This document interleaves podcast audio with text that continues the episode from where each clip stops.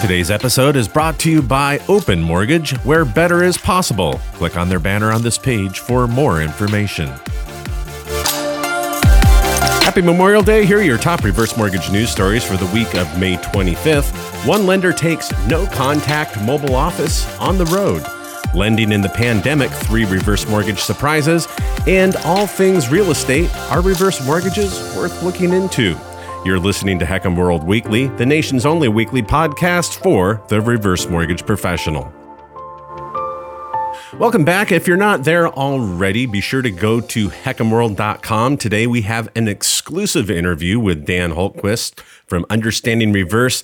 He is going to be discussing why the LIBOR 10 year swap rate was frozen for two months and the new historic rates we're at today. Now, on to our first story Lending in the Pandemic Three Reverse Mortgage Surprises. That's the title of a new column in Reverse Mortgage Daily by contributing columnist Meredith Landry. She writes While originators are reporting a spike in borrower interest over the last 10 weeks, they're also noticing a few other unexpected side effects due to the pandemic and some positive surprises stemming from the crisis. One of those noted in the column who has seen a positive change is C2 Financial's Reverse Mortgage Division Manager, Scott Harms. He says, I've been doing mortgages for 38 years and reverses specifically for 10.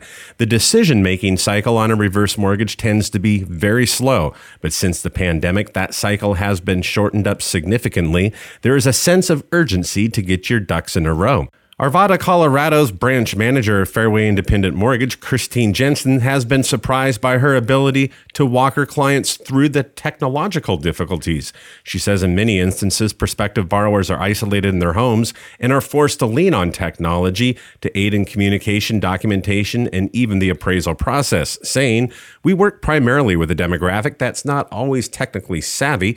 We've had to get creative on how we gather signatures, and I often start Zoom meetings with clients by giving them a short tutorial. Suddenly, tech support has become part of my job description. Atlantic Coast Mortgage's Lori McNaughton says, I've been mailing out applications and talking through each page over the phone. It's definitely slowed things down a lot.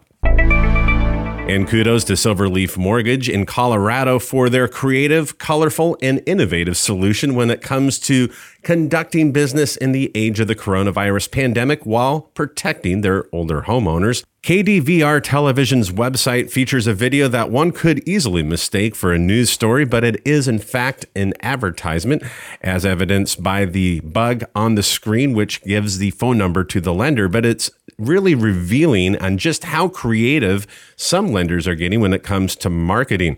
It asks why seniors should act now instead of waiting for things to normalize and lower interest rates and home values being stable. And the lender says their loan volume has doubled. The video begins with Matt, and he's speaking actually from the driver's seat of a beautiful RV, a large one, in fact, that has a wrap with the lender's logo, contact information, and full color photos on reverse mortgages.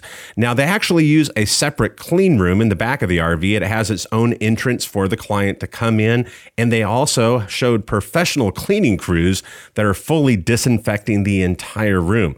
So, how does this happen? Well, the borrower sits in the next room where he can see Jerry, the loan officer, through a glass sliding door and then communicates over a speaker. Quite an innovative solution and one that can be indeed taken on the road. And in our final story for this Memorial Day week, All Things Real Estate is a column in the Solano County Daily Republic. It asks, Are reverse mortgages worth looking into? Columnist is Tim Jones. The question is My husband and I are retired and own our Green Valley home free and clear. We have been considering a reverse mortgage, but can't find a lot of information about them. I've been reading your column for many years, and I recall at one time you were telling people to be very leery of them. What can you tell us about these reverse mortgages? And the columnist does go on to briefly summarize the history of the reverse mortgage program and why it was created.